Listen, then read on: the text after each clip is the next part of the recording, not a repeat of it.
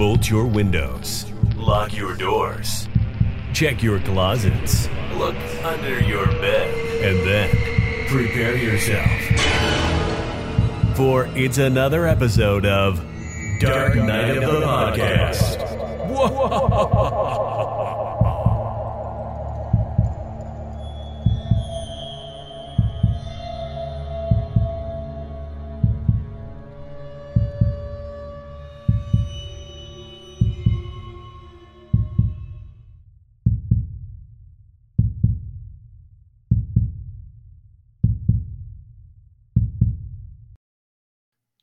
Oh, so I creep. Yeah, just keep it on the down low because nobody gotta know. oh, I am creeping with this with this episode, Roger. Wow, we finally got it started. we had that. we had this has been a long time coming today, and I was literally at the point that I was going to break my fucking computer. But this microphone better sound so fucking good because listeners, you know what? One issue I have every time I listen to our podcast, and I listen to every fucking episode because I'm crazy and I'm manic. I'm always like, God, Troy always sounds so much better than me. I have like a Jan Brady moment with Troy. I get so jealous. Your voice, Velvet Tongue, is so pure. Well, you, you, got you you remedied them. Uh, Roger went out and bought a, a new microphone for the show. So let's hope it sounds better, guys. You'll have to let them know because yeah, we had about we had uh, some technical difficulties. We're about. I thought Roger was gonna start crying and, and cancel tonight because he was getting frustrated. But here we are, and we are creeping. I, I'm Roger. Have you been creeping around these last few days? You know, I feel like everything I do at this point in my life is just creeping. It's just me like in the shadows, lurking. All I do is when I'm working, I'm on a fucking headset. I'm just a disembodied voice. People can't see my face. Here, I'm a disembodied voice. People can't see my face. I'm this creepy, ominous presence in people's life. And I feel like the title of this movie, I feel like it applies directly to me right now. so um, I was very excited to watch it. I'd heard really good things about this film from a lot of people, and I had never seen it before and Troy, you and I often kind of will go off and talk about like first person POV style horror cinema, you know, um, handheld style cinema, and whether or not we find it effective. I'm often a naysayer, but recently we talked about our favorite first person perspective films, POV films in our recent Patreon. And I, I got to say, I kind of ate my own words because it was a Patreon in which like there were so many titles that I was thinking about that I was like, fuck, like I love all of these movies. Um, and here's one I hadn't seen. So it was another chance for me to test my theory. Do I do I dislike first person POV horror or am I actually a fan of it? And um, I, you know, I jumped into this blind. I had not seen it before. I knew very little to basically nothing about it at all. Um, I, but I was very eager, and I'm, I'm happy that you picked this title because I, I do have some definite thoughts about this film. That's great. I, I feel like it's a film that you definitely take something away from. Um, upon first viewing, you know, I looked at it in a totally different way than I did these subsequent viewings for this particular episode. There, there's a lot going on, but there's really not a lot going on, and I think that's where the film really runs a a, a fine balance between like God being like absolutely terrifying, but then on the other hand, just being a, a, a, a like kind of a oh, do I even want to say like a a tragedy about a, a man who's just a manipulative um, sociopath that is lonely. I, I, I don't know. I mean, the character of and we're gonna we're gonna get there. With the character of um of Joseph in this film is so intriguing to me um, because you are left wondering so many things after this film. And if you guys, if you don't know, we are discussing the 2014 film Creep, directed by uh, Patrick Brice, who also stars in it as Aaron, and starring the uh, uh, playing opposite the brilliant Mark Duplass, who is a great actor um, and brings so much to this role. And I feel like that's why the movie works is because of his performance.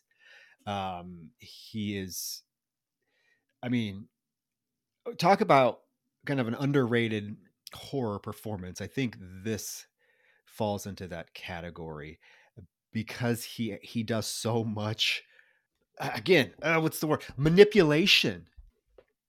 I don't know. I, am very curious to, to hear what you what you want to what you think about this movie, Roger. Um, it's it's a Blumhouse. Jason Blum pr- produced it. It's one of Blumhouse's early films, and kind of a film that I think got them a lot of buzz as a, as a production company. Um, now they went on to ruin the Halloween trilogy, and they're probably going to ruin The Exorcist. But hey, they still have Creep. They still have Creep, which, again, I think what makes this film for me effective, Roger, is just the simplicity of it all. You know, I think my big thing, like you said, underrated, and I think another word that comes to mind is understated. Like, what an understated performance! Because when you think of what you're about to, uh, what I mean, what you're about to find out about the character of Joseph, um, uh, this is something that could have been so like unhinged, manic in the sense of like, eh, Rebecca Gayheart in an urban legend style performance. You know, like this could have been such a big to do, and he chooses to be very collected and controlled in how he approaches his dialogue but there is uh, so much like when you listen to what he's saying there's such still an unhinged nature to what he is saying he's just fully in control of it while still being completely mentally unstable. And I think what makes the character of Joseph so scary to me, you know, as we transition into this review of Creep, is that it provides for you what is again a completely unhinged individual who just seems to be self-aware of that fact um, and decides to just exist that way and seems to have been doing so for quite a while based off of what we've learned. This is somebody who doesn't seem to have like a vengeance kill in mind or doing it for the sake of some some real like driven purpose. It literally seems like what he's doing is simply for his own like amusement and entertainment and infatuation. Um, and it's as simple as that. Um, but he has such a grasp over it, and that makes it really uh, very uncomfortable to watch and the more you learn about the character as it goes on like yeah it's really a phenomenal performance i mean i'm going to say it right off the bat like i very much enjoyed this film um it it completely went against my expectations in so many ways it's a film with i mean pretty much almost zero body count until you get to the very end it's not here to try to give you a truly gory uh, you know, just blood splattered, nauseating experience like some of these other films that we saw coming out at that time. Like, this is not a film that's at all worried about the gore factor. There's, well, I mean, is there really any blood in this film at all? Like, there's not. No, it's just completely built on the discomfort and the building suspense and the lack of understanding or knowledge that you really have of this character of Joseph, who you are following the character of Aaron, you are just as blind as he is. He knows nothing about this character either. So everything that Aaron's learning through his documentary style filmmaking, you too, as the viewer, are learning it along with him. And that makes for a truly just uh, creepy experience uh, because you don't know what to expect. Going into this blind was the best thing I could have done for this review because I had no fucking idea. Yeah, I'm glad you did. I'm glad you went in blind. I knew you hadn't seen it. Uh, and you know, I don't necessarily know if it's found footage, so to speak, as more rather than more of a first person narrative. Uh, I guess there's definitely found footage elements to the film. Um, but like like the best found footage films, Roger, it, the the plot of this is so simplistic. Um, and what you have, yeah, the film starts out. We meet our our protagonist, Aaron, uh, played by Patrick Patrick Brice, who is the director of the film as well. And I got to lead into this also saying this is a two man show. Like there is no other people in this film. The cast consists of two people, um, and we're introduced to Aaron, who it seems like he's just uh, you know you don't because Aaron is the because we're seeing everything from his lens, from behind his lens we really don't get to know a, a lot about Aaron's personality, his background. Uh, towards the end of the film, we're given a little bit more time with him. But, you know, as he starts to film out, he's just kind of this uh, enigma of a character who we find out is on his way to a uh, a mountain house because he took a job that he found over like Craigslist that's going to pay him a thousand dollars a day uh, just to to film. That's basically all he knows. Is the ad said it had to be you know, a thousand dollars for eight hours of filming, and discretion was needed. And he's driving through this very picturesque uh, mountainous town, just pondering, you know, who could this be? You know, maybe I'm going to get up there and it's going to be some, you know, 40 some year old woman who's just looking for a young boy to, to take advantage of. Um, and I mean, he gets to his location, which is a kind of a, I don't know, it's like a mountain resort, maybe like a, what do you want to call it? Like a cabin. I don't know. It has a yellow door. That was the that was the signal. You're supposed to find a yellow door. And so he gets out of his car. He goes and knocks. There's no answer. Um, he calls the person. Still no answer. So he goes back down to his car, gets in, and is immediately startled by who we find out is Joseph pounding on his car window. Right away, I mean, I wouldn't say like Joseph gives off like creepy vibes right away. He's just like overtly friendly and maybe doesn't necessarily understand like uh personal space or you know how to properly maybe interact with with somebody the first time they meet them, right? I mean, he's right away he's like, "Oh, this is going to be such a wonderful day because you have a very kind face. And then he makes Aaron get, get out of the car and give him a, a big hug. And I mean that's that's the basis of this film. These two are these two are kind of brought together by this guise of Aaron needing to film for him for the day. And we find out why here in the next scene. But I mean it's just right right away we're introduced to these two and we they're the only two characters in the entire film, which I think does a, a tremendous favor I like that you just jumped right into it because honestly, I think this film is this very much differs from any title that we've covered so far, specifically because of that fact. Like this truly is a two man show. Um, there is a disembodied voice of another character over the phone a little bit later, but you literally do not encounter anybody else over the course of this movie. Um, and so it's it's you know it's very dependent on strong performances. You get two of them.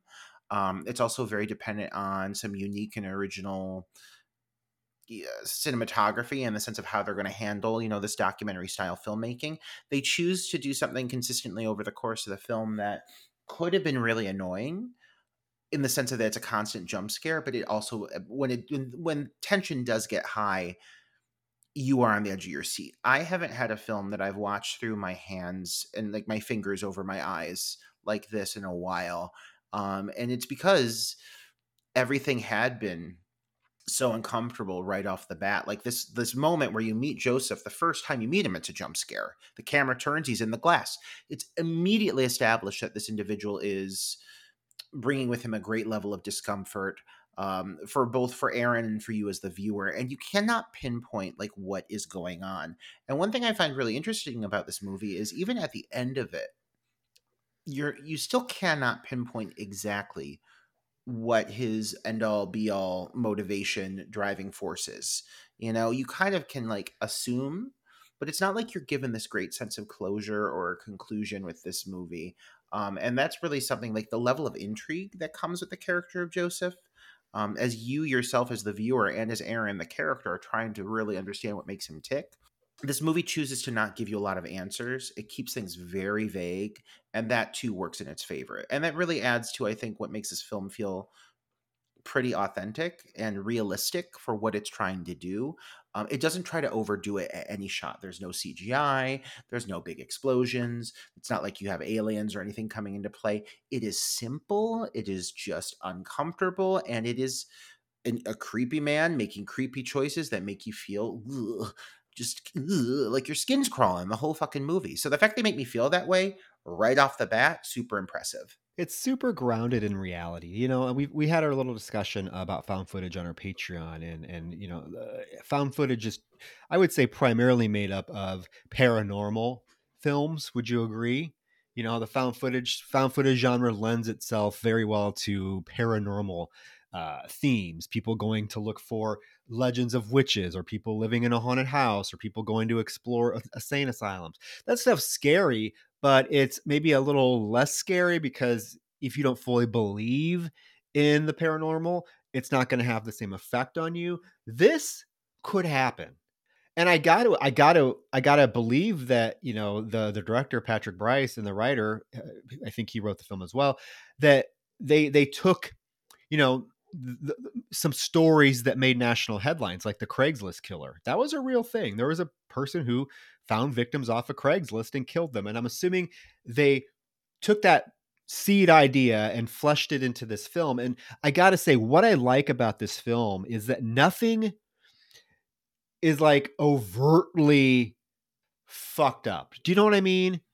Are you getting what Oh, I yeah. mean? Like nothing really happens to Aaron that is like overtly fucked up. Uh, Joseph doesn't ever do anything that's like, oh god, get the fuck out of there.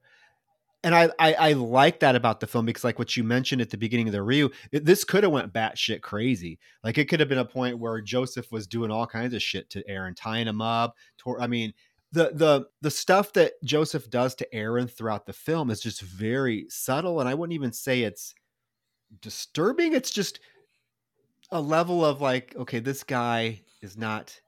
There's something not connecting with him socially. He doesn't know boundaries or he doesn't know how to interact. He just he doesn't do anything that's like, "Ooh, wow, fuck.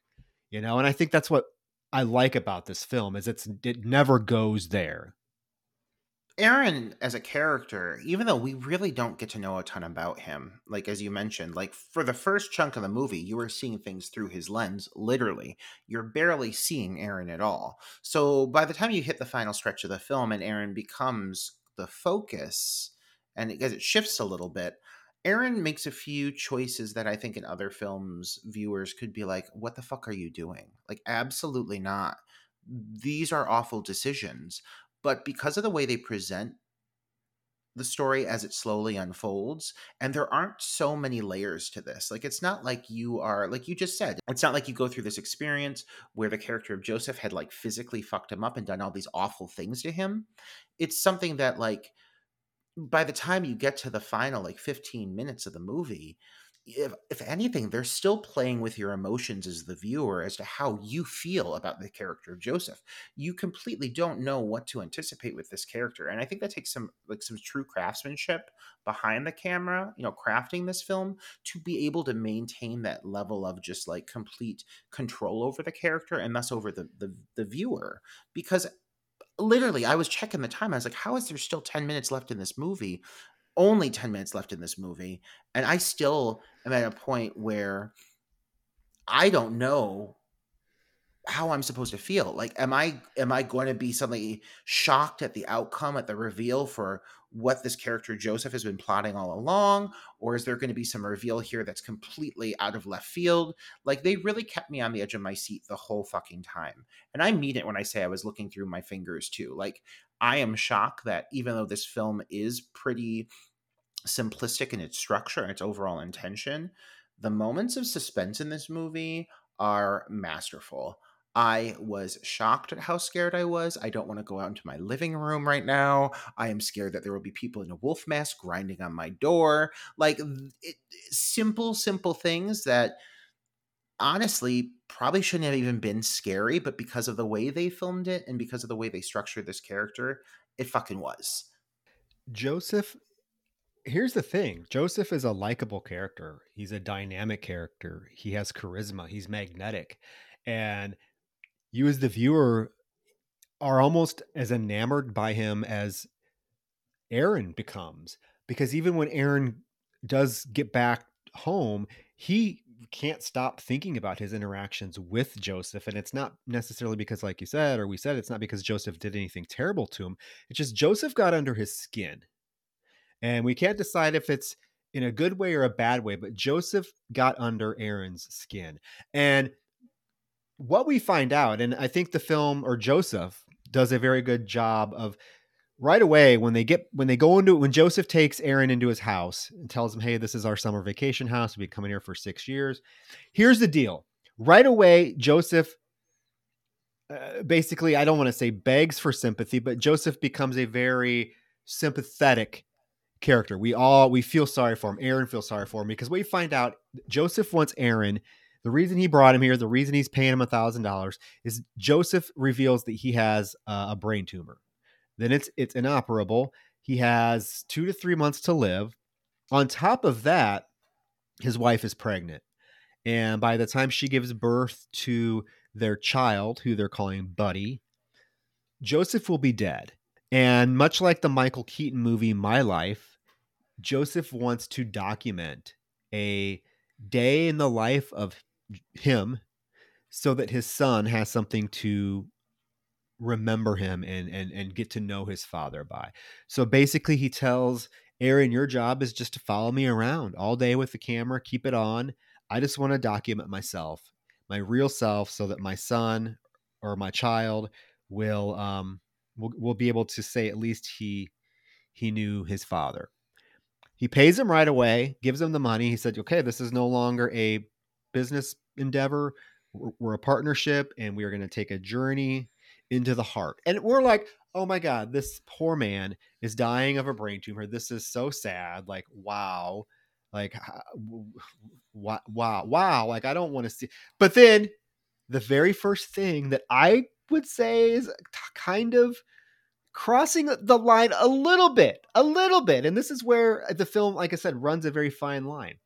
Right after he does this, he's like, Oh, we're going up to the bathtub. I'm going up to take a bath. And he tells Aaron to record him while he's in the bathtub. And he's like stripping down naked in front of Aaron. And they just met, like literally. I mean, there's a few things about the introduction to this character that, like, even on my first viewing, and of course, like, you're suspecting this character because it's a horror movie and the movie's called Creep. Like, what are you what else are you going to think you know um but you know uh, subtle it's very very subtle but there's certain things like if you listen to the things that joseph is saying and spewing he's constantly talking he's a lot he is a lot to handle and he's in these skin tight fucking running pants and it's not even like this is a handsome guy he's kind of like an he's kind of like he's uh, he's kind of homely which makes even more uncomfortable you know to me. It's not like they got some studly guy like you're watching like american psycho and he's fucking beautiful but he's also killing people. This guy is an average everyday schmo and that helps here. You know, that helps. So when he does start stripping down, getting ready to get naked in the tub, you're like, oh, like this is just not what I anticipated right off the bat. But like the whole story about like going into remission, what I think is really maniacal about this character in the great scheme of things is like the story that he throws out right away. Like, how is Aaron in his position going to say no? You know how are you if you're presented with this situation where somebody tells you like it's you know i survived cancer i was in remission and then i started having issues with like my brain firing off so i went to have it looked at and oh turns out i have a, te- a tennis ball sized brain tumor inoperable but i'm staying positive. Like a that's fucking sad. Of course i'm going to try to help this guy and he's paid me right away like why am i going to think there's anything up? B when you hear that immediately any of his weird quirks or his like you know his social issues because there are several become like I don't want to say palatable, but you're like, oh god, this guy has a fucking brain tumor. He's definitely like not going to be right in his headspace.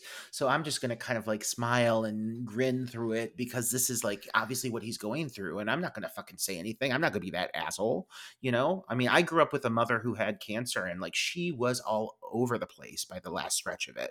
Her mindset was she'd be in a great mood one moment, crazy fucking off her rocker the next and it was just like you just kind of had to go with it because this person's sick and they're dying and so when i heard this story i was like oh my god like does he have cancer? Like i don't think he the thing is you don't even have like a clear for sure either way so like you still don't know how you feel about it which is really genius in behalf of the filmmakers as well but so much is left up in the air so much of it's left up in the air, but I really do think this guy is just as fucking maniacal as we suspect him to be. And the fact that he would go for that right off the bat does add an undercurrent of darkness to this character. And like you've been saying, manipulation. But there is a level of it, feels like there's no no limit to really where he'll go with his nonsense and his lies and that does make him all the more intimidating yeah, this this dude is a master master manipulator, and yeah, you're right. I I I I'm wondering if throughout the film there are truths to some of the stuff that he that he says, and I think that's another really brilliant part of the film is that the character is played so well by Mark Duplass that it leaves me wondering like is he maybe telling the truth about some some stuff, or is this all just a giant ruse? But I'm going to tell you, the minute he gets in this bathtub, he starts to tell his son into the camera that you know what, you're never going to get a chance to do a tubby with me. And uh, a tubby was basically what him and his dad did when he was a kid. His dad would get him in the bathtub and they would do something called a tubby. And Joseph proceeds to go through the entire action of picking his little baby up, putting it in the tub with him, um, smelling its feet and saying, "Ooh, stinky, stinky." Oh, you know, just doing all this weird stuff. Uh, right down to like pretending that the baby is laying on his chest in the bathtub sleeping. Um, I have so many questions here. This is, I never took a bath with my dad to the point where he was doing all this shit to me, and I'm wondering, like, okay, I may be overthinking this, but there is an undeniable homosexual undertone to this entire film. I'm not even oh. saying, I mean, it's blatant.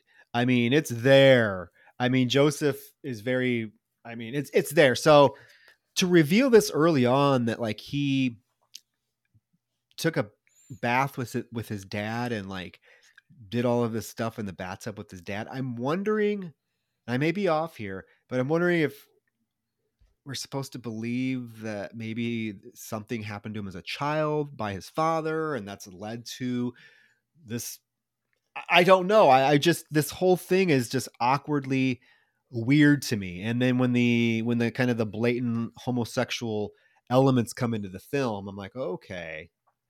I'm i'm am i overthinking it or could there be something to more to this no i think that because there's such a subtle uh, let me start again. I think because so many of the things that are introduced regarding Joseph are so subtle and and not completely explained, a lot of this I think you have to kind of figure out for yourself as the viewer. And honestly, it's kind of like a pick your own adventure. Like, do you believe it's true? Do you believe he's lying? There's a lot of strings that are not tied up by the end of this movie, and I think that's one of the really the masterful elements of of what makes this movie so good is the fact that they they decide to not give you a lot of the pieces of the puzzle and they leave it for you as the viewer after you've concluded viewing this movie to decide for yourself you know what you think to be the truth um, behind joseph and his story his overall story and everything you find out about him. Um, so this whole thing with the father it, it's really impressive to me because it's supposed to be what is this really touching moment you know like if you think about it like i mean parents do bathe with their kids okay i can i can buy it but if you watch like the intensity in him and what he's doing and the fixation in the moment there's just a very uh, unusual uh, element to this guy that it's just hard to put your finger on what makes him so creepy um, and it really is something to be said about that performance because it is so reserved at times and it, it's so uh, intentional with all of the choices that he makes it really is so fucking impressive but also like he launches into it right away like i don't think there's a single thing he says that doesn't have some kind of clockwork spinning behind it as to um, what Joseph's ulterior motives are. Like this performance is a very intentional, and even in his most likable moments, when he seems really endearing and empowering as a cancer survivor, you still know there's something off. You just you yourself as the viewer don't want to think it because you feel like you're thinking something shitty about a cancer survivor, so you feel guilty. You know what I mean? and I think again, and that was that's part of the brilliance of, of the film is to start it off with us thinking, us the viewer and Aaron especially Aaron, thinking that this guy is, is dying. Like, yeah, I'm sorry. Anybody, unless you're a heartless, black-hearted piece of shit, if somebody is in front of you that's, that, that they're saying they have two months to live and they want you to do this, this, and this, you are going to oblige. So Aaron just has no choice but to sit here and, and watch this theatrical performance of a tubby um, which even the name of it, a tubby, that kind of does that creep you out? Ugh ooh, it's time for a tubby. If my dad said that to me, I'd be like, fuck you. After this whole acting out of a tubby, he he does have this somber moment where he's like, Aaron, I just can't stop thinking about it. And Aaron's like, well, what? He's like, I'm to be dead in two months and it's to be painful. Um, so why don't I just end it now? What, what, what would it matter? And then he proceeds to like go underwater, like he's drowning himself. And he's down there for a few seconds to the point where Aaron has to like lean over the tub and he's like, uh, Joseph, Joseph, come on, come on, come on. And what does Joseph do? jumps out of the tub and scares him. The second jump scare that we get from Joseph, scaring Aaron and then just laughing about it. He's like, I'm sorry, I'm sorry. I was just joking. I have a really weird sense of humor. This sense of humor is very problematic. Um, it is constantly putting Aaron in, in places of anxiety and fear. Um, I would be pissed. Aaron keeps his cool way more than I would. By jump scare number two, I'd be like, "Go fuck yourself. I don't care if you have cancer. Like, God, stop, stop scaring me like this." Um, but yeah, I mean, this is an ongoing trend that uh, Joseph constantly likes to really like aggressively startle Aaron, and Aaron always gives a really big reaction. I like that Aaron is very like passive. Like you notice that about his whole performance, the whole course of the movie. He's a very passive, just he's not looking to like stir the pot. Um, and so for him dealing with this really manic guy, because that is something to be said about Joseph, is there's this manic energy about him the whole course of the movie.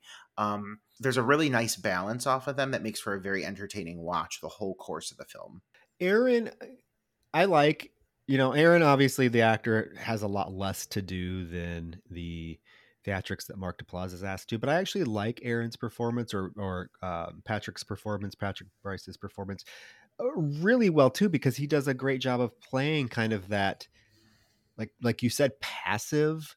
Um, he's also like you can tell he's uh, doesn't like confrontation so I think he lets a lot of stuff slide that a lot of people wouldn't let slide just because he doesn't want the confrontation.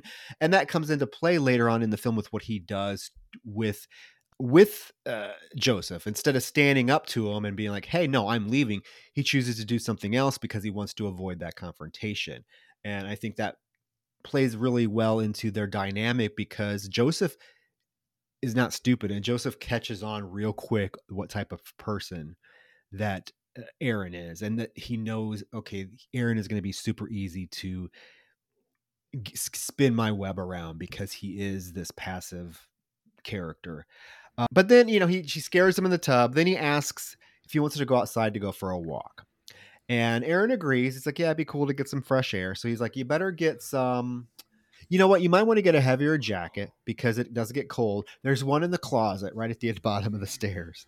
So Aaron trots down there, opens the closet, and is immediately greeted by a fucking creepy ass werewolf mask. Jump scare number three because it scares the shit out of him.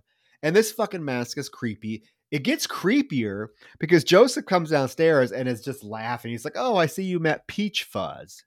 It's like, Yeah, this is just Peach Fuzz.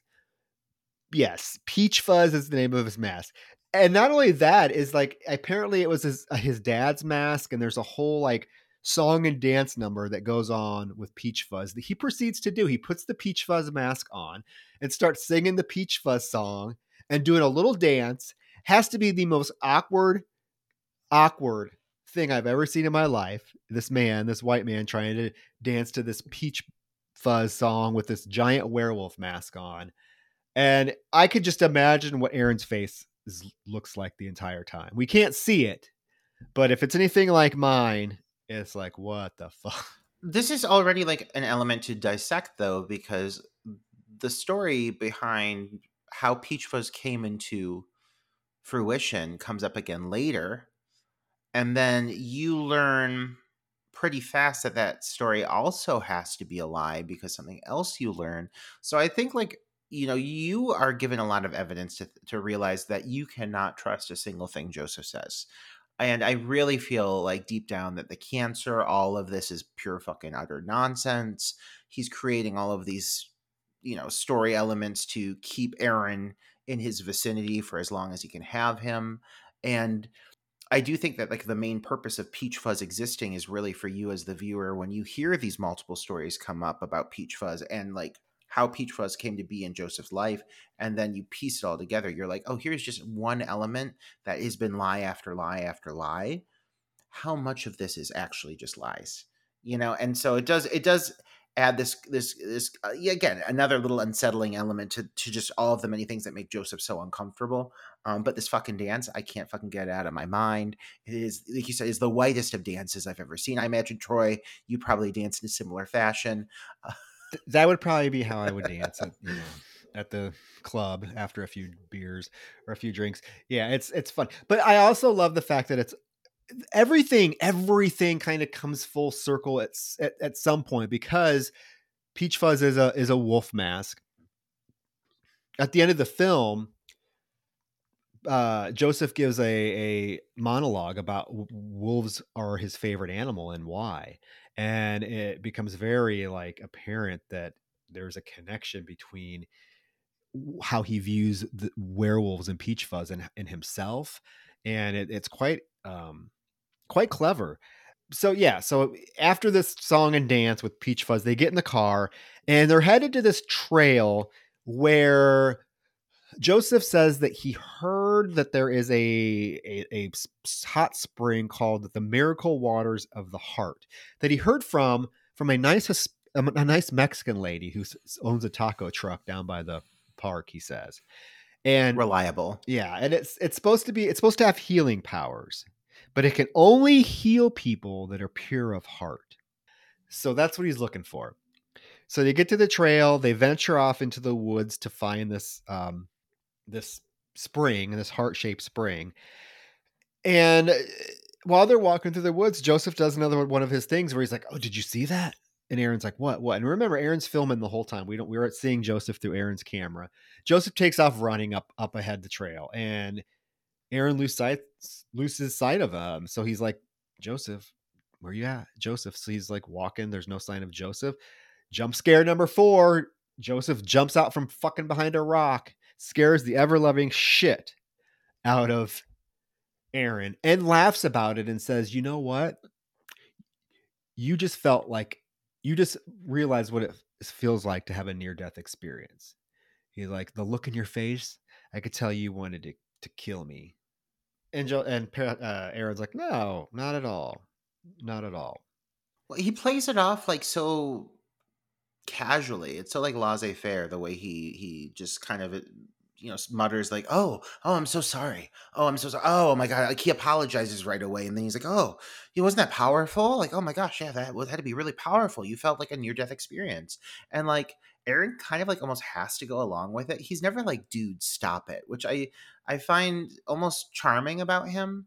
But i've got to say when it comes to these these jump scares one of the things i find really impressive about this film is it really it relies on the same thing over and over and over. But they place it, they time it really well, and there's a really great element of sound mixing here, um, where some of these reactions are really big. Like there is like element of score almost, and this is a film that is you know soundtrack free there is no music in this film it is a documentary style film but they do make these these jump scares feel really big. They're very all consuming. You know, the shots, it's like right up in the camera. It's always like uh, very startling. And the audio, you hear you hear Aaron scream at the top of his lungs. Um, ways that you often don't hear men scream in movies. Like they really take full advantage of the visual and the uh, the audio elements of these moments. Every single jump scare, I assure you, if you haven't seen this movie, if you're watching in the right environment, it will hit. It will hit and it will hit hard, and your heart will be racing. Even with the stupidest sequence of just Joseph looking in the fucking camera, it's still gonna fucking hit because they're very good at what they're doing. There's this mention of an axe because uh Joseph tells Aaron, "You have a little peach fuzz in you. I can see because it looks like you kind of wanted to kill me." Did you see that axe back at my house? And in fact, Aaron did see the axe because when when he first gets to the house earlier in the film, when he's filming around the property, he actually sees this this axe embedded into a tree trunk, and he lets the camera linger it on it for a minute, and we hear him go, "Hmm." So Aaron's like, "Yeah, I saw the axe," and he's like, and Joseph says this, which I would have been like. Uh, this is probably the biggest red flag of everything he does, and it's just something he says. He's like, "When you saw the axe, was there a little bit of you that was concerned that I was going to kill you with it? I'd be like, absolutely no way I'm following you into this fucking woods at this point. There's no way. Exactly. Exactly. That is like the cre- that is the creepiest thing he said because actually foreshadowing, right? But Um, at that point, yeah, I would have been like, yeah, we're we're heading back. Let's go back to the car. And in fact, Joseph goes further into the woods, and there is a moment where Aaron stops Joseph. He's like, Joseph, do you even know how to get back? Like, have we even been tracking? And Joseph's like, No. What's that matter? That's behind us. We have to move forward. And Aaron is like, you can tell Aaron is like really concerned that they're going to be lost. He's like, I'm kind of hungry. I kind of want to get back. I kind of want to know the way back. And Joseph's like, Nope, straight ahead. We got to keep going. And what does Aaron do? Like, Aaron never stands up for himself because like me, you, like anybody, we're like, okay, he's he's he's dying. Let's just oblige this man. It's all he has two two two months left. Come on. There is a limit, Troy. There's a limit. I'm sorry. Like I I I sympathize. I hope he doesn't have cancer. I would I would wish him well, but beyond the jump scares and luring me into the woods, having axes laying around, werewolf masks. There's too many red flags at this point. Even, you know, even for Aaron. I mean, come on now, man. You got to man up here. Like this guy, I know they're trying to paint it like there's a sympathetic element to him, but he is definitely not trustworthy pretty much right off the bat. Like eh, he is unstable there is definitely something off about him. You can try to pass it off as the cancer. That's a very smart story for him to make up and bullshit his way through to make, you know, to make it a little more palatable the way he's acting. But by the time you've got me fucking wandering into the woods looking for fucking miracle springs and you scared me four times over in the form of a jump scare, I'd be like, go fuck yourself. I'm done. I'm done. But here's the thing, Roger. Again, it, it, it plays into the cleverness of this film because, yes, at this point, as Joseph is totally ignoring Aaron's d- concerns about getting lost, which is a very rational concern, and in fact, he just takes off running ahead of Joe, uh, Aaron. It becomes a point where I think the viewer is like, "Oh shit, okay, so this film is going to become like these this this man and this other man in the woods for the rest of the film while while Joseph is is terrorizing Aaron and it's going to take place all in the woods. He's basically leading him into his into this these unknown woods and that's where the movie is going to stay. But it doesn't. And in fact, what does what happens is that Joseph runs up ahead and immediately it's like uh, Aaron, Aaron, come here, you got to see this. And Aaron comes over and he's uh, Joseph's overlooking a cliff. And he's like, point your camera down there and tell me what you see. And lo and behold, Roger, it is a heart shaped spring. Very smart because right at the moment that we as the audience are thinking this guy's a total bullshitter, he's leading Aaron to his death. No, lo and behold, there is a fucking heart shaped spring there. Now, I'm sure Joseph knew it was there ahead of time, but uh, for us, the audience, and for Aaron, it is a huge reassurance. It's like, oh, okay, okay, it really does. He really was wanting to do this. Uh, I think it's very smart. Yeah, when they share like their first kind of bonding experience, I would say together. There's a moment where they both get in the water and they're kind of almost like blessing each other with it, and um, everything seems to kind of uh, come to fruition. Everything that has been kind of talked about or promised thus far, and all of the motivations that the very off-putting and unstable yet cancer-ridden riddled um, uh, Joseph has been spewing. You you hear all this, and then you you see this come to fruition, and you think, okay, so yes, this is definitely it makes sense now why Aaron is sticking around longer because you could tell he was like he was at the edge of his rope, and then he had this kind of revelation. Oh, maybe this guy isn't bullshitting me and now it's also something that seems very meaningful sharing this whole like moment of them in this this sacred spring bathing together. Who knows? It's probably just sewer water from that fucking sewer line but still it seems meaningful to them and they seem to really really bond in this it leads moment. to a couple of bonding scenes because from the hot spring uh, joseph asks aaron oh you said you were hungry. You still hungry? Let's go get pancakes. So joseph takes him to this pancake restaurant that he mentioned earlier in the film and they have a kind of a bonding moment over pancakes where Joseph asks Aaron to tell him what his most uh, something that happened to him that caused him shame or that he was ashamed of. And Aaron just basically tells a story about how he was a kid, he he pissed himself incessantly.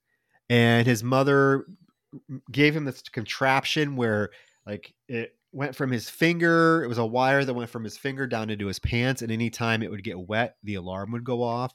And there was a time where he was playing on the playground with his friends, and he had to pee, so he just started like pissing himself, and the alarm started going off in front of everybody. And he's like, "That's the first time um, I ever felt shame." That's a really well structured story for the character of Aaron because he does seem like a very like kind of insecure and the little that we know of him, he's played like being very, again, very timid, very um, uh, uh, uncomfortable. And so hearing this story from like his childhood, it just seems to all make sense. It's a really well written moment. Um, I do like the little detail here as they're eating pancakes.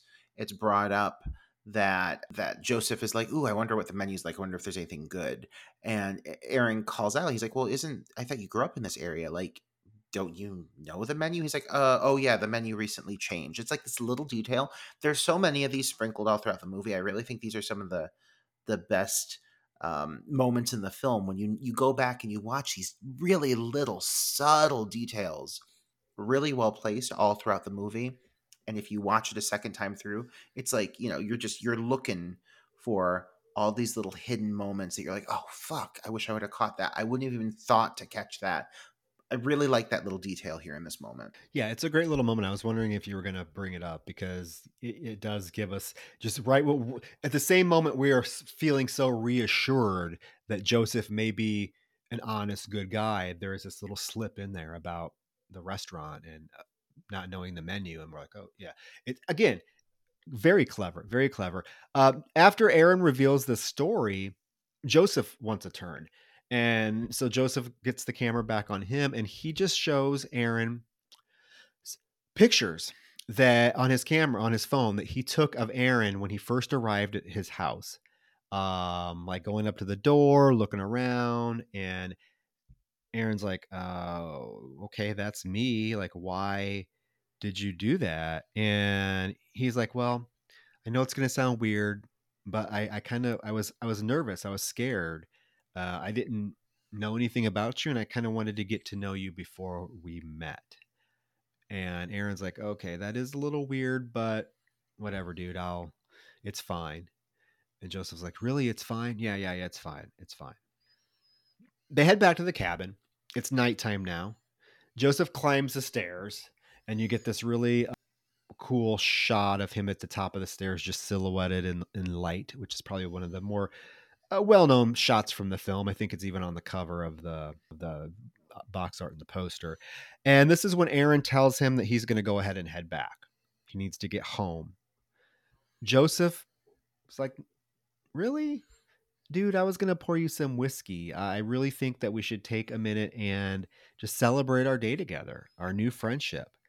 And uh, Aaron uh, tries to put up some more resistance. He's like, no, man, I really need to go. I think the roads are probably going to get treacher- more treacherous as it gets darker.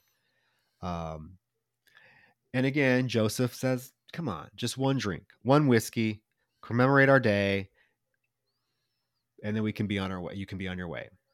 And of course, Aaron agrees. I really appreciate this this moment here on the staircase because it's very strategic you've got this great silhouetted shot of of Joseph looking very ominous. Um, really well placed pauses, the timing of the dialogue and everything. It's very very um, off putting. Um, but the fact that he's like placed on this this staircase, like towering over Aaron, makes Aaron feel so like vulnerable. Um, and it just it, it puts Joseph visually in a place of power over Aaron that just makes him seem very intimidating. Simple little decision. It's a very simple choice, but luckily because they have this great setup with this cabin, this massive staircase leading up over the side of this this mountain up to this cabin. Um, it's just it's a little detail, but it just it really made Joseph seem all the more intimidating as he's just hovering over him, pretty much demanding he come up for a drink, which is the worst possible decision that Aaron could have made. Yeah, I mean, because the minute Aaron steps into the house, what does Joseph do? Jump out at him again. So jump scare number five scares the shit out of him again. And Joseph's like, shit, I'm sorry. I'm sorry. I can't stop doing that. Can I? Can I? Um, there's this moment where they sit down at the table, they're having their shot, and um, Joseph asks Aaron, "Why did you take the job? Why did you take this job?" And Aaron says, "Well, just ba- honestly for the money." And Joseph's like, "Oh, so you have money problems?" And he tells Aaron he wants to give him some money. And Aaron's like, "No, no, no, man, you don't have to do that." Joseph's like, "Why? Like you you have a need, I have an excess, and if if I was hungry and you had excess food, you'd give it to me, right? So I have excess money and you need money." And Joe and Aaron's like, "No, no, no." And Joseph's like, "Well, check your boot because there's a check in it." So Aaron goes down to check his boot and Joseph's like, "Oh, I'm just kidding. I'm just kidding." But the fact that you checked tells me you need money. So let me help you out.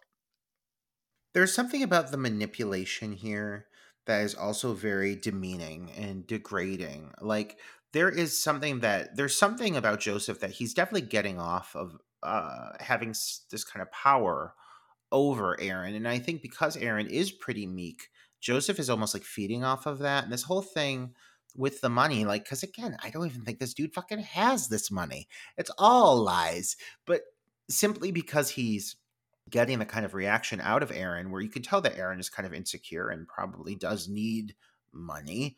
Um, there's something that Joseph takes away from it that you could tell is just kind of like empowering him and getting out. He's kind of getting off on it. And there's just like a there's like a sick twistedness to even that aspect. I mean, obviously he goes way further than just this, but to really like tap into this guy's insecurities and play against that to make him feel more vulnerable, it's just it's dark. You know, it's weird. It's twisted. Well, and I think you you kind of hinted at it. This is the a moment where you really get to see that Joseph gets a kick out of these types of moments when he can subtly humiliate Aaron. He finds it amusing. He has a big old smile on his face. And Aaron, I think, is catching on. He gets up to leave. Aaron's like, you know what, I'm going now. And Joseph's like, no, no, no, don't go, Aaron. And Aaron's like, why? And he's like, because I lied to you. And Aaron's like, well, about what? And he says, peach fuzz. Which I would have been like, who the fuck cares? I'm going anyways. I don't give a shit about peach fuzz. It's a fucking werewolf mask. But Joseph tells Aaron, I need to tell you something. I need to get this off my chest. Can you please turn the camera off and sit down and let me let me tell you this because I need to tell somebody. Well, Aaron turns the lens of the camera off, but leaves the recording on. So we hear we hear what Joseph tells him. And it's quite a disturbing story. And, and basically what happened a couple months ago is that his internet on his computer was running really slow and one of his friends at work told him that that browser history might need to be cleared so he goes in to clear the browsing history and what he found was tons of searches and websites on um, basically animal porn people having sex with animals and he says you know what i certainly wasn't searching this so there was only other one other person in the house and that was angela my wife he confronts Angela about it. She denies it. Um, so there's this weekend they decide to go away together to this cabin where Joseph and Aaron are at now. And Joseph pretends that he gets called away to work on the Saturday night and he goes out and he buys the peach fuzz mask. He sees it, buys it, basically comes back to the cabin through the window while his wife while his wife is sleeping, puts the mask on, ties her up and rapes her wearing the peach fuzz mask and he mentions that she never looked happier in her life while he was doing it. And then he leaves her tied up and he just leaves. And she never mentions it. And he leaves he ends the story by saying after that the internet browsing history worked fine. The internet worked fine. What I really like about this moment in hindsight is like it's a very big moment between the characters and at this point like you as the viewer are definitely starting to suspect Joseph of you know being unhinged to some extent. And this story is very like hard to listen to but it's also rooted in like a place of reality like it's not like he's like i killed somebody and buried their body he's like i am having marriage issues with my wife who's into bestiality and i'm struggling with it and i solved it by raping her and she liked it like that's fucking okay that's weird it's twisted i still don't necessarily like hate you as a person I just am uncomfortable around you, but like you shouldn't be raping your wife. But she also seems to have enjoyed it. But what really is like, again, in hindsight, more intriguing about this is how intricate the story is, only for you to have a revelation coming up here soon that paints this to be completely false and it's such a big thing for him to share. He's so intense about it. He's obviously being affected by it and it's all smoke and mirrors. But I'm wondering if he's actually done it, just not to his wife. You know what I mean? If he's actually snuck in and raped women with the Peach Fuzz mask on, just not his wife, because we do find out here real quick that he that this wife is not doesn't well she exists, but not, not as his wife. Um, after this story, I, admittedly, uh, Aaron is ready to go. He's like, "Yeah, I'm I'm going." Joseph tries to film his farewell to his son, and Aaron is like, "No, I gotta go." He's looking for his keys. He can't find his keys. Can't find his keys anyway anywhere. Joseph is like, "Oh, aren't they in your jacket pocket, your jean pocket?" He can't find them, and Joseph suggests that Aaron just stay the night there. He says, "I have plenty of soft beds. It's dark. The roads are bad." Aaron's like, "No, I need to go home," and Joseph says, "I get that, but your blood alcohol is way higher than 0.8. You would get a DUI. So just stay here. We'll have another whiskey. We'll go to bed. And of course, Ted doesn't have a choice. He can't find his car keys. He has to stay. And this is the moment I was talking about. Instead of like having a confrontation, like telling Joseph, you know what, dude, just shut up. You don't need to tell me this. Leave me alone. I'm going to bed. I'll leave in the morning. Instead, he pours them two more whiskeys, and the camera is like on the table. Joseph is is facing us. Aaron's behind him, pouring the whiskeys. We see as he's pouring the whiskey, Aaron takes something out of his coat pocket and pour it into Joseph's drink. And he brings the whiskey back and allows Joseph to do his final final farewell to his son. They take the shots, bottoms up, take the shots, and right away you can tell something hits Joseph. He's like, this doesn't taste right. And as he's trying to give his final farewell, he's he's kind of like slurring his words. He's like, yeah, this what'd you do? This doesn't this doesn't taste right. And then all of a sudden it cuts to him passed out on the um on the fireplace hearth. I like how like not a big deal the whole drugging thing is too. It's like it's all from a distance. You barely notice it. Like you really have to catch it to see him do it. Um, it's it's it's a very brief blink and you'll miss it moment. Um, but I, I do like this whole twist here where it comes up that he drugs him. I think he plays the whole drugging bit real well too. It's not over exaggerated. And then you have this nice hard cut to him just passed out, laying there, like snoring. It's like it's a little moment of like levity, a pinch of levity in this film. Uh, but it definitely doesn't maintain for very long. Things get real weird here. Yeah, because he's sleeping and Joe's uh, and Aaron's watching him and he starts he's like talking in his sleep. He's saying, I love you. Uh, Peach Fuzz, I love you. Mm, Aaron, come. And there is a blatant moment where he's saying, mm, Peach Fuzz, that we see him reach down into his pants and start like rubbing his cock as he's talking about Peach Fuzz. Um, so then I made, then I, I went back and I'm wondering his bestiality, his bestiality story. Is there some truth to it, but it's him? Because he's obviously like thinking about Peach Fuzz and he's pleasuring himself while he's doing it. And then he tells Aaron, "Come lay with me. I love you." And he wakes up real quick, and Aaron's like, "No, no, no, go back to sleep. Go back to sleep." So he falls back to sleep. And this is the moment where Aaron reaches into his pocket to get his phone. At the same moment, the phone rings. Now, Aaron answers the phone, and lo and behold, it's Angela, who we have been told throughout this whole film is Joseph's wife. And so Aaron is very much speaking to her like she's Joseph's wife, like like she's Joseph's wife. He says, "I'm here with your husband. He, I'm filming for him. Remember?" And she's like, "Ah, yeah, no, this is my brother, and my brother has some serious issues, Aaron, and you need to get out of that house immediately." And he's like, uh, I can't find my keys. I don't know. She's like, it doesn't matter open that front door and just start walking away as fast as you can. and we're like, oh, fuck. And then the phone at the same moment disconnects.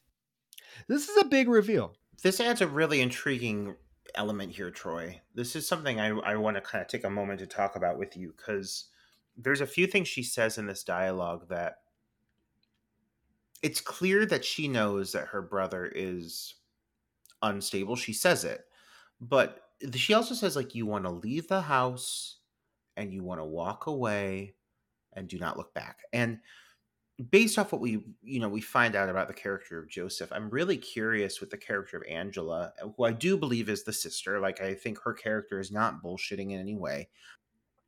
I'm curious like how much what does his family know? How much connection does he have with his family?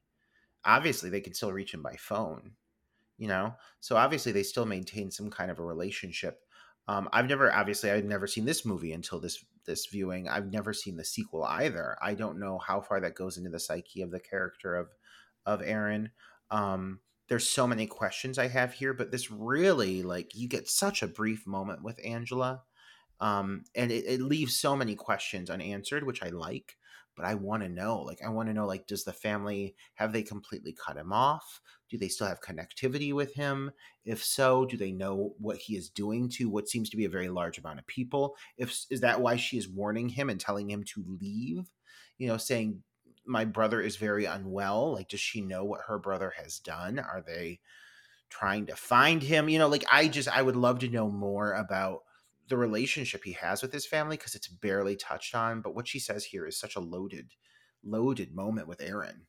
Yeah, and I mean, and it's it's intense. Like if somebody's telling you to get out of the house and just walk away, like get out now, something has to be very sinister, and she has to be aware of what he is capable of. Um, and that's we just get this one call because the phone disconnects. Now there is a moment later in the film where uh, Joseph does make a video and he is discussing that his family has cut him off. He he has no ties with his family, but so maybe it's just Angela that is trying to um, remain in contact with him because she knows he needs help. I'm glad you mentioned the sequel. There is a sequel to this film that a lot of people th- will say is equally better, if not better, than this film. I saw it and it is fuck. It's great, but I I cannot for the life of me. I don't think it explores his background any any more than this one did. Um, it's kind of a similar setup where he gets someone to come um, and, and, do the kind of the same thing, except this time it's a female, so it's a different dynamic. But I would say, Roger, if you enjoyed this one, definitely check out the sequel. It's also on on Netflix. Oh yeah, for sure. Yeah, yeah. So when the phone disconnects, he goes out to look for um, or goes out to confront Joseph, who is gone he's not on the fireplace anymore. So there's this moment where he's like searching around the house for him. Uh, he goes outside, and while he's like walking outside, six jump scare because Joseph fucking comes out of nowhere and screams death. It's coming. Oh my god! This scared the shit. I know it scared the shit out of me. And I had seen this. The whole build up here, honestly, Troy, like this whole, this is if we're talking watching, you know, watching the movie through my fingers um, this whole moment of him taking the camera and looking for Joseph through the house, I was not sure what to expect, and it is just it's it's honestly I think it's pretty terrifying. This whole moment of him looking for Joseph, seeing the the storm door cracked open, creeping out onto the porch. This movie is this review in general is going to be a pretty short one because this movie is filled with simple silent moments. There's a lot of moments that take their time. It takes place over a couple of nights, but obviously with the style of filmmaking, it's just it, it, feels like when you're watching it it's in real time.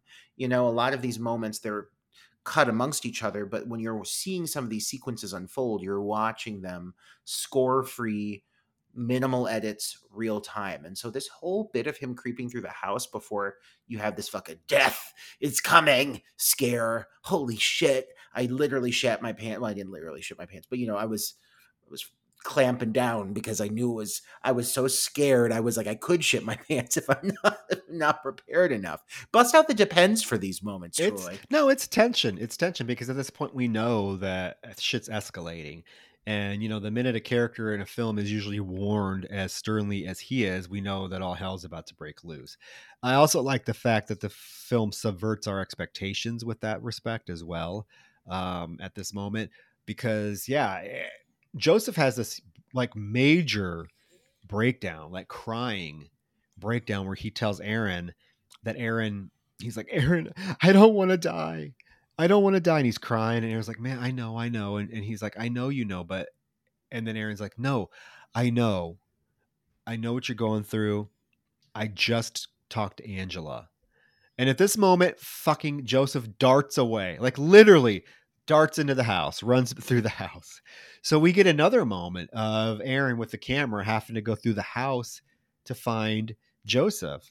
And he finds Joseph standing in front of the front door, blocking it, like standing, just blocking the door, wearing the peach fuzz mask.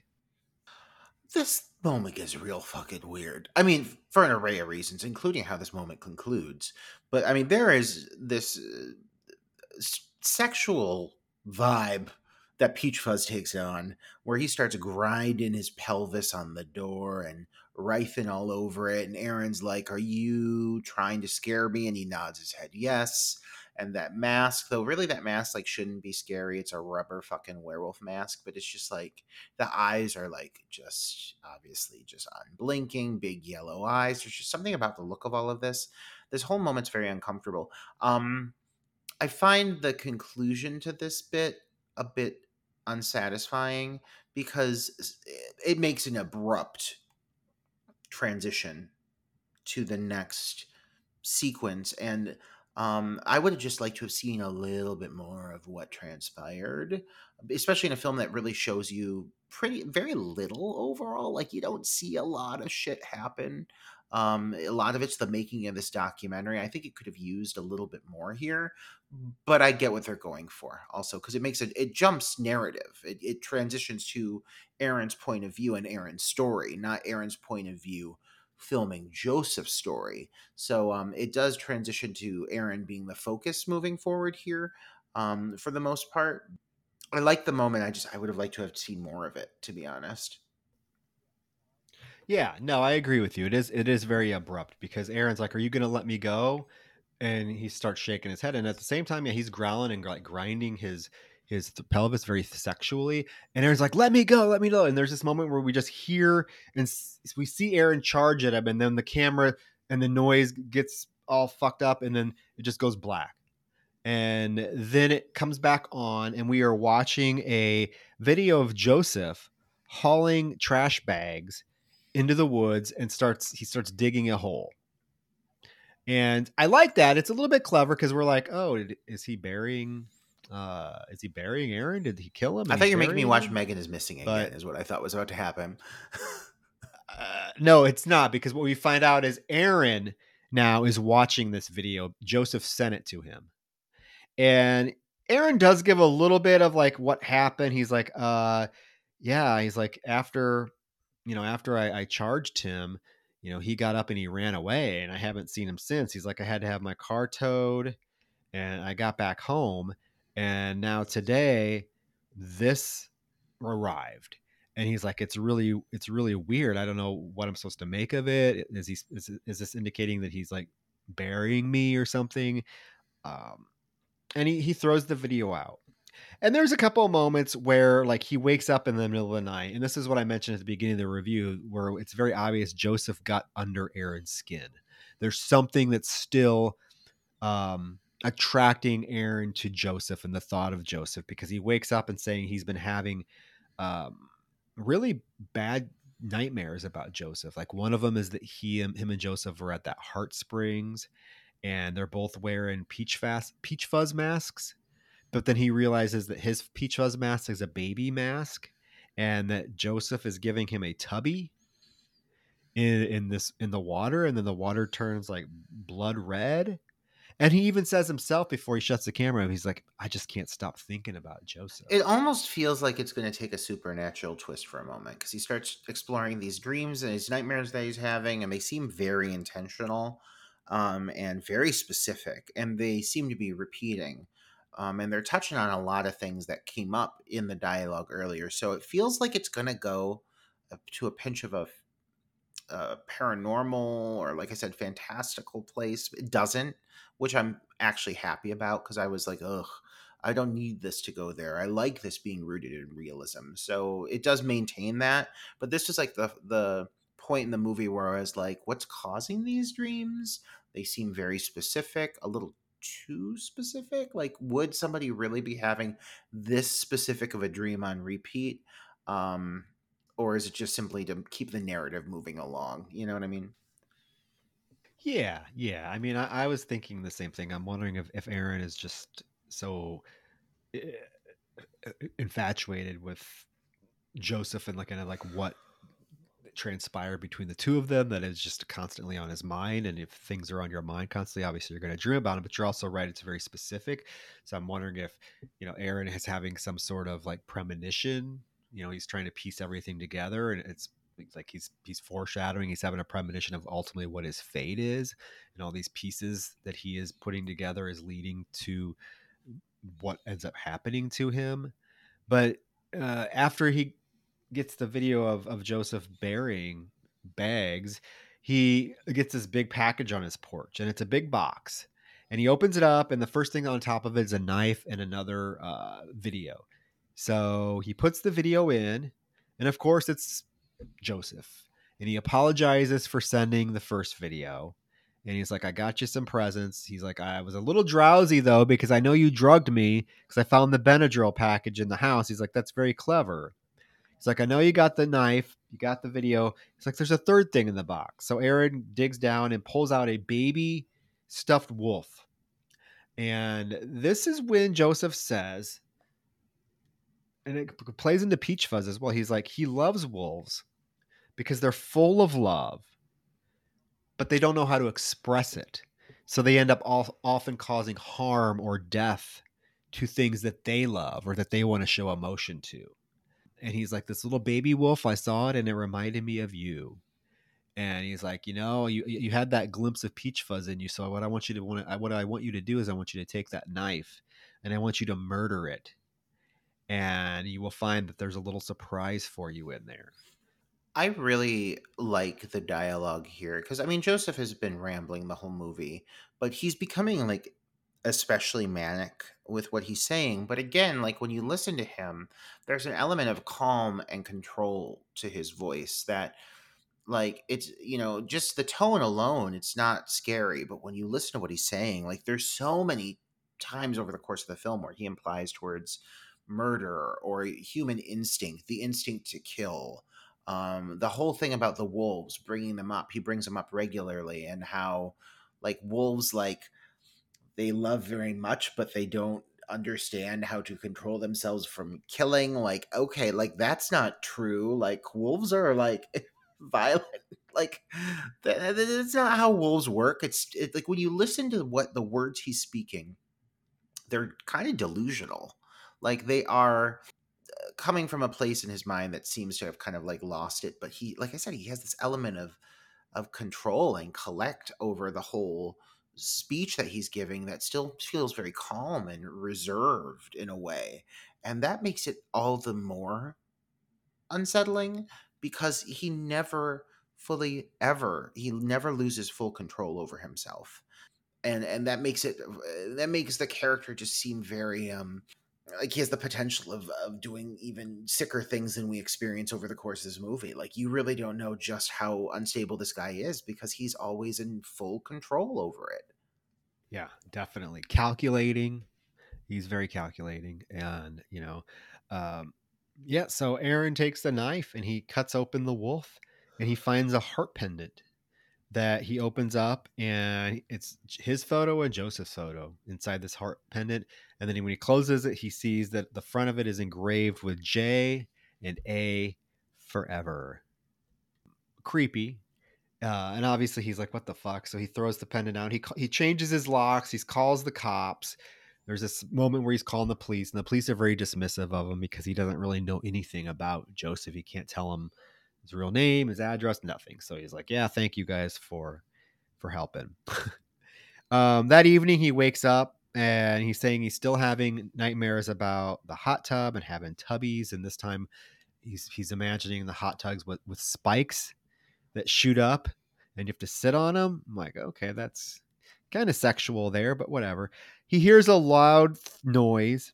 Um, so he gets up, gets the knife, turns on the lights, starts like like going through his house, like being like, "Hey, if you're here, I got this knife. I'm not afraid to use it." Meanwhile, we see Joseph clearly staring through his front glass door, just standing there the whole time, still as a board, just staring in. It's creepy. It's creepy. And the second that Aaron comes back, that we see Aaron headed back to the room, Joseph takes off running, like whoosh, darts away. Um, and you know, Aaron goes outside, and we get another moment of him just walking around with the camera. He goes through the bushes, he hears rustling, um, and we think maybe Joseph's going to pop out. He never does. What Joseph or what Aaron finds is just his trash can is overturned, and he thinks it is um, raccoons. So he goes back in and goes to bed. But that's not it, because while he's sleeping, lo and behold, Joseph comes into his bedroom and is filming him, like filming his body, filming his exposed legs. And then he takes some scissors and reaches down and cuts some of Aaron's hair off.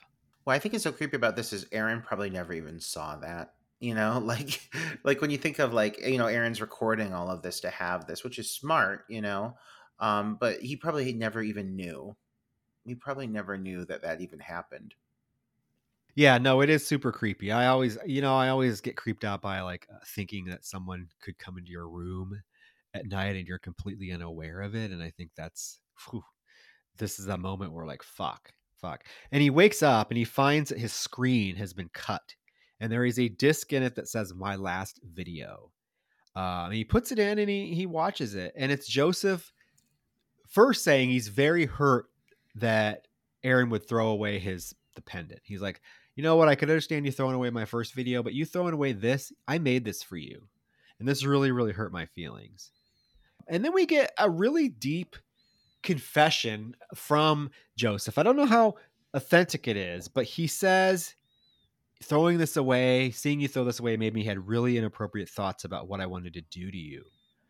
But I, I now I realize that I can't blame you because our relationship was based on lies that I told and he's like, you know what? I just want to be honest with you to tell you the truth. I've been like this my whole life.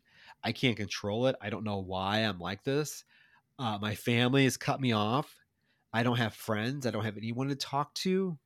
I just need a friend. And right now, you were my only hope for that. And he's filming this from a beautiful lake, and it's Lake Gregory. And he's like, Aaron, I'm going to be here at Lake Gregory tomorrow at 11 a.m. If you want to come, it's a public place. We're out in the open. I just want to I just want the chance to show you who I really am. I just need a friend. And the video ends and you can tell like Aaron is like what the fuck? What am I supposed to do with this?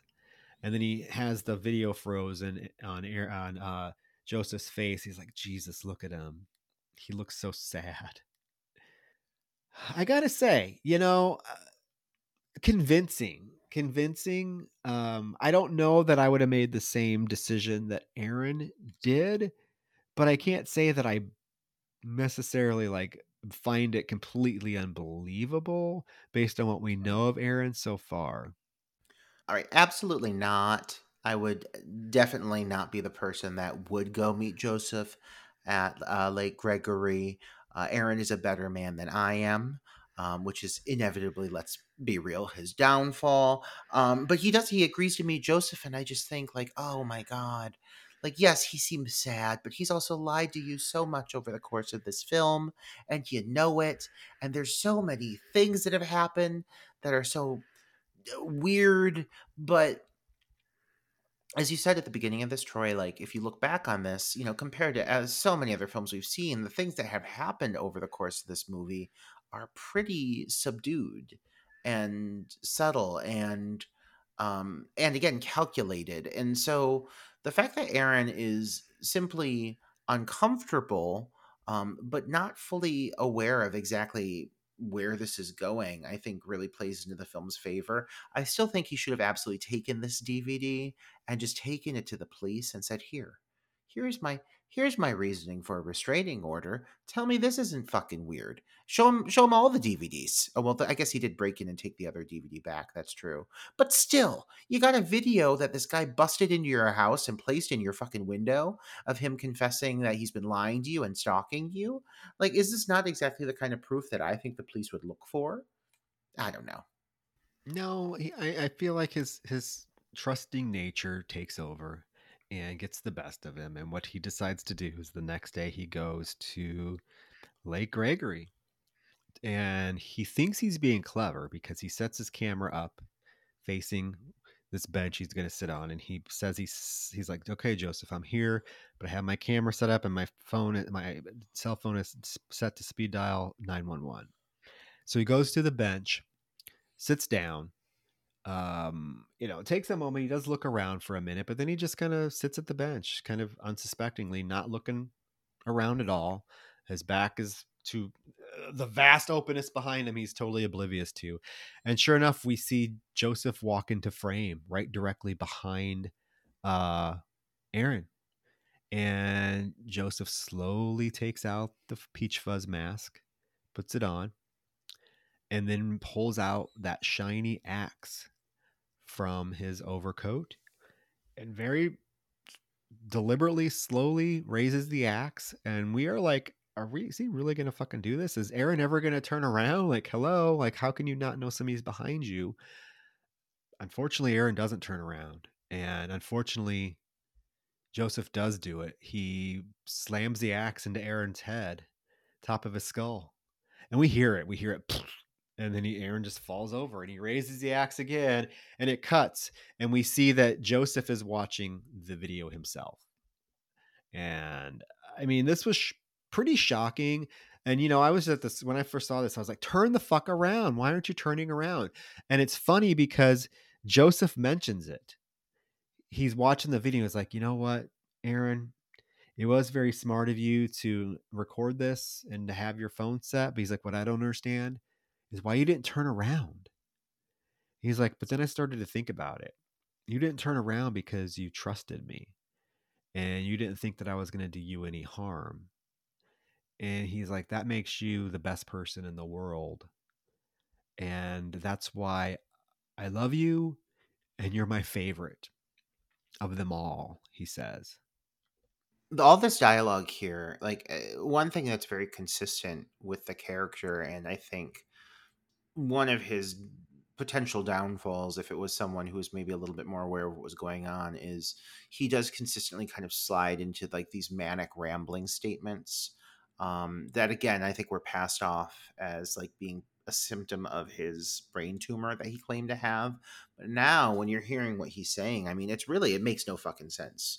Like, it really makes no fucking sense because you are the best person in the world and I love you and like it's just it's like this weird like I mean, it's it's like a, he's forming this like collection, which you learn he's literally forming this collection when he says of them all. Like there are others because this revelation at the end is one of my favorite aspects of the movie. Like I want to know just how many times that this fucker has convinced people to go through the same shtick because it's clear this is not the first time. I want to see what's on those other videos. I wonder if anybody else became a little more savvy to it, I think one thing I find really enjoyable about this movie leading up to this moment here and what we're about to find out is so many times when you watch a film, the protagonist is the one that is the strongest one to be put into the predicament and thus overcomes or at least comes significantly closer to overcoming what is the evil force or the antagonist they're put up against. Aaron is just another just just another drop in the bucket for this guy. I mean, like this Aaron is it seems is no different from what we find to be an array of other people that he has done this to. And Aaron really never even had an idea of what was coming. And so you're kind of just watching like one of these innocent victims, unlike anyone else. Um, so again, I'm curious what happens in the next creep in creep two, because I hope somebody finally does kind of get to stand up to this guy. Aaron never has that opportunity. And I think that's really an interesting approach for this film. um, he never really gets to be the protagonist. He gets out of one predicament, but then he puts himself right back into it, and he's immediately executed. Uh, you don't see that a lot. You don't see this structure, this basic formula that you're presented with in this film. I don't think you see this a lot in horror movies, and I think it does make it feel very fresh and stand out because of that. Yeah, definitely. Yeah. Well, again, check the sequel out, folks. If you haven't seen the sequel, check it out because it does, I think, allow a lot more uh, character dynamic and and uh, a character that is not afraid to stand up to to Joseph. And we do get a lot more. I, I do think there are some more subtleties revealed in the sequel um, about Joseph that I think maybe eh, fill in a lot of the stuff that you're questioning in this. I need to check the sequel out again. It's been forever since I saw it, but I do remember thinking, "Oh wow, this is a sequel that actually is really fucking good compared to the original." Um, but yeah, so we get this final jump scare where you know, as as Joseph is watching the footage over and over again, almost having an orgasm while he's watching. He's like, "Oh, that that looks." He all he he comes and screams into the camera. So we get that one final seventh Joseph screaming jump scare and it's quite effective. That one scared the shit out of me. I wasn't expecting that. Oh my god, it was it was fucking horrifying. Like this movie has no business scaring me as much as it does, but it's because it's literally just in a barrage of jump scares. This movie can go fuck itself, and I say that complimentary. Oh yeah, because it really did scare the shit out of me. Yeah, and then we get the final scene where we cut to him taking a phone call, and he's answering the phone as Bill. And on this phone call, he's arranging for another videographer to come, and he's like, "Yeah, I'm going to pay you a thousand dollars, eight hours. Come, you're yeah, you're you're down, you're good." As he's arranging this next meeting, he opens up the cabinet and puts Aaron's video in there, and we see this cabinet is full, full of these videos um, and but Aaron's has a heart on it because he still thinks Aaron is his favorite for some reason. But yeah, yeah. So he has been doing this for a long time. His name's probably not even really Joseph because he, now he's calling himself Bill. I mean, there are so many questions that come up that, yeah, I mean, this film has balls in the fact that it leaves the viewer with so many questions. Um, and you know, I mean, it's like I said, it, it could be it could be frustrating that there are so many questions left open, but it's actually kind of refreshing and it really makes you think and ponder and like you said fill in your own gaps. Do you was it was joseph telling the truth about some things? I don't know. It's a brisk movie less than you know it goes by pretty quickly. It's less than 80 minutes long and you know it, it's one of the more i don't know unique found footage first person narrative films out there i think. I i'm gonna say that i think this is a very smart movie because it's not trying to give viewers the same exact experience every found footage movie tends to provide. I think it's really easy for found footage films to fall into a paint by the numbers. You've got to hit all the key beats. You have to hit all the same jump scares. This gives you the jump scares but it also very much like manipulates your uh, basic thought of what's happening and your expectations. It very much manipulates your expectations because the character of Joseph is such a manipulator and it leaves you with so many questions, but I think that's very intentional. And this is why I think this film is so smart they want to leave you thinking about this movie after the fact. Like I have been dwelling on this story. I've been dwelling on these characters. I've been asking myself whether or not I think that you know certain elements of what Joseph said had truth to it versus was it all completely fabricated. I am even questioning the aspects of his sister and the relationship. Like there's so many things I've been thinking about after the fact and it takes quite a quite a well constructed film to leave the viewer pondering so much after the viewing experience. You know, I walked away from this movie, and I watched it again, and then I walked away from it, and I had still had questions after viewing it multiple times. And I think that's really impressive. Um, and it makes me eager to watch the sequel because I'm I'm yearning to have some of these questions answered. I want to know more. You know, there's a lot of films that after I finish watching it, I'm like, okay, I'm good. I never need to explore that again. This is a film where I think a sequel is justified and necessary. And so I really am excited to watch part two. I'm going to wait until we cover it because I want to go in with just as, the same fresh eyes and, you know, same experience as I had with this. Um, because if it, the reviews are as good as they seem to be, 100% Rotten Tomatoes, not like that really means anything. But still, come on. Like it seems like the overall consensus is that sequel is pretty fucking great. Um, so I'm I'm curious to see where they take the story, and I hope that they do maintain this kind of simple, very like I mean, it's not overly elaborate. It's not like something where you're trying to you're trying to follow along and don't know what the fuck's going on. This storyline here is very simple. It does it a lot of favor because of the style of the film that it is. No, yeah, the sequel. The sequel is pretty much the same. Uh, like I said, it's a female this time. There's a lot. There's more things going on. More more things that happen in the sequel than this one. It's a little bit broader in its scope. But yeah, check out the sequel. We'll have to cover it at some point. Um, I mean, I can't say enough about this film. It's one of you know probably one of my favorite found footage films out there, or first person narrative films. If you don't necessarily want to call it a found footage film, uh, I think Mark Duplass is brilliant in the film. Um, it's a performance that definitely gets under your skin. Um, and guys, I mean, let us know your thoughts on on Creep. I haven't seen a lot of podcasts cover this, so be curious to hear what our listeners think of of Creep, and you know, if it got under your skin, what what are the effective parts of it for you? Uh, would you have been f- as forgiving and and whatnot as our poor uh, Aaron was? and i mean yeah so so that's creep i think you know we'll wrap up here this was pretty a pretty short review but it's a pretty short film uh, I, do, I do think we want to reveal what we're covering Yes. next Oh my god, yes. Also, like, yes, I think we absolutely want to reveal that, and I also want to give us credit for the fact that like we jumped right into the review today. Uh, you're welcome, listeners. Like, we did not barrage you with requirements and demands to, to give us five star reviews, join our Patreon. You know what? We're we figured let's get right to the meat and bones of the material today. But lest we forget, there is a Patreon that's out there that you can choose to follow if you wish. There is an opportunity for you to leave five star reviews on multiple platforms, and a nice written review would be very kind and generous of you. It's the Halloween season. I think this is the season to spread your love for a horror themed podcast such as ours. Um, and I th- certainly think it's the season to cover the next title we will be covering. which is your choice It is my choice. And you know what? Some people love it, some people hate it. I'm going to say that I prefer this one over the fucking original, and y'all can come for me all you want. But we are covering a title that people have a lot of opinions about, and it's none other than the original Halloween 2.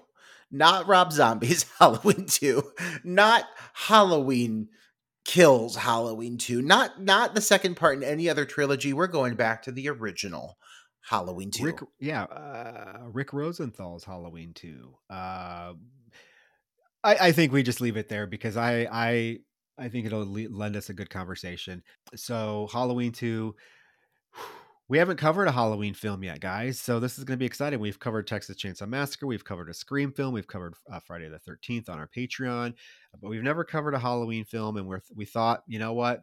It's October. It's going to be the month of Halloween themed films. Uh, so here we go. And Creep hitting the first part of October, but I will give Creep. I'll say Creep has some Halloween elements to it. It has that fucking wolf mask. Hey, there you go. I'll never look at Thriller the same when he's in that fucking like when he turns into that goddamn werewolf. I kept thinking I was like, he looks just like Michael Jackson in the werewolf costume. Yeah, but yeah, this this movie definitely did. Uh, I think kick off the tone of the Halloween season, uh, and we're about to jump into it head fucking first, like a pile of leaves. You and I, Troy. Absolutely. It's going to be a Halloween themed October for us. So, guys, thank you for tuning in. Again, five stars on Apple Podcasts. And join us next week for doo, doo, doo, doo, doo, doo, doo. Jamie Lee in that horrible wig. Uh, Halloween I 2. love that fucking wig. I love you. I love the listeners. Have a good night. All right. Good night.